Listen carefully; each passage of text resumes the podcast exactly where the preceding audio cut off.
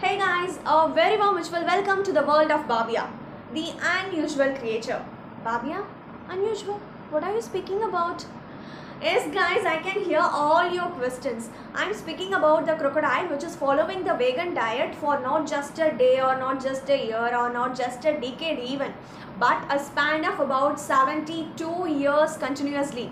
This is what makes Babia truly unusual let's speak about Babia and its two big backstories and also the diet plan, of course, diet that this vegan crocodile opt to. Let's get into this topic. First, let's get to know the backstories first. There are around two big legends revolving the minds of people who believe that Babia is the messenger from Lord Vishnu. Lord Vishnu, yeah, Lord Vishnu is one of the three important male gods as per Hindu Vedas as the story is happening in India. The story is happening in India and Babia is living in India.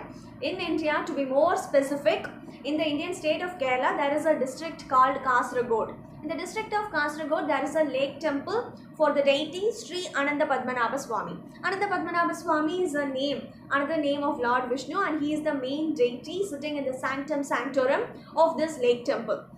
So, in order to know the first backstory happening in this lake temple, we must time travel to the years of about 3000 years. 3000 years back, there was a Vishnu devotee whose name was Vilvamangalam. Vilvamangalam was his name. He was an ardent devotee of Lord Vishnu. He has dedicated his entire life in offering pujas and doing spiritual stuffs to Lord Vishnu. And Lord Vishnu was just mesmerized by seeing all his devotional activities and he just planned that he must make his appearance at least once in front of Vilvamangalam. On that auspicious day, he not just made his appearance, but also he granted permission to Vilvamangalam to make his idol. After receiving permission from Lord Vishnu himself, Vilvamangalam started sculpting Lord Vishnu's idol.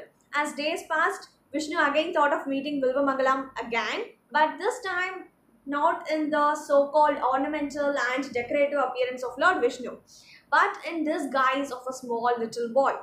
So the boy arrived in Lake Temple. The boy and Vilvamangalam had great time with each other. They had good conversations. They built their relationships. They built their relationships. Sorry. Uh, but as time passed, on one particular day, this boy realized that Vilvamangalam is taking too much pride on creating this idol. Vilvamangalam is feeling too much proud on creating Lord idols, Lord Vishnu's idol. I must teach him a lesson. This is what the boy thought, and the boy himself consciously, very voluntarily involved himself in many mischievous things on that particular day, which made Vilvamangalam angry. So Vilvamangalam brushed this little boy left and right and this little boy too got angry. He just went into a cave just behind the temple. He just disappeared into the cave. That's it. And it is that pathway, it is that cave where an crocodile arrived. The crocodile arrived to that cave, to the pathway via which little boy got disappeared. So people started believing that the boy who came is not the little boy actually. In the true sense, he is Lord Vishnu and it is the path via which Lord Vishnu got disappeared. So the crocodile which is just inhabiting in that cave must be the messenger of Lord Vishnu. The crocodile is just guarding the cave, the pathway and also the entire temple. This is what people started believing. This is the first backstory. Now it's time for us to get into the next one in order to know the second one, we must travel to the year uh, 70 years back. 70 years back, it was the India which was under British rule. So there comes, so there was a British soldier who killed and attacked the crocodile which was actually guarding the cave's pathway. That's what people believe, right? So he killed the crocodile. Soon after the death of the crocodile, the new crocodile replaced the presence of the older one, the dead one. The new crocodile is none other than Babia that I am speaking about now. So since then till now, Babia is that crocodile uh, guarding the cave's pathway and also the temple. That's what people believe. And now it's time for us to get to know the diet of this vegan crocodile. Vegan crocodile. So this crocodile is following a vegan diet. And but how? That is this person, Mr. Chandrasekharan. He is also the priest in this temple. He says that he is the person who is feeding Babia for a span of about 10 years now. He says that he feeds Babia every day with 1 kg of rice. 1 kg of rice in the sense cooked rice with the essence of jaggery or a mixture of jaggery in it. So this mixture of cooked rice and jaggery is nothing but the holy prasadam that uh, every temple in India offers to its visitors or devotees or to the main deity sitting in the sanctum, sanctorum of the temple too.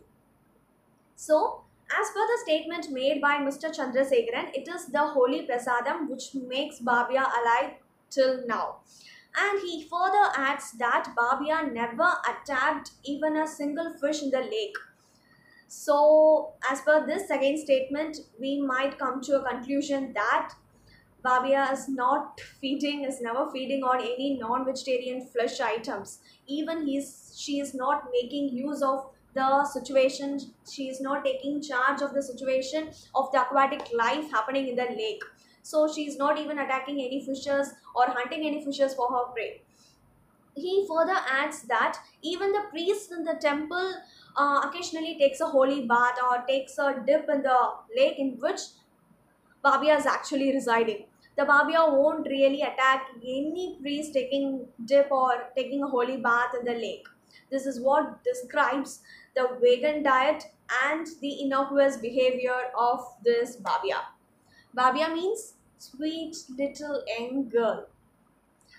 This is what Babia is. But for me, I do have an opinion to say on Babia. The thing is, uh, Babia is a mugger crocodile not just crocodiles even alligators in this phase of world is facing many threats. Crocodiles are being hunted for their skin for their body parts and for what not. They have been hunting they are just we are just destroying the habitats of crocodiles too. At this time if at least in the name of religion or if at least in the name of spiritual belief if a vulnerable species a vulnerable creature is being saved it must be applauded. It must be prized right that's what I think. Babia's just love for me. Yeah, Babia's love for me because I don't really have any reasons to hate Babia. I love Babia. Bye. Thank you.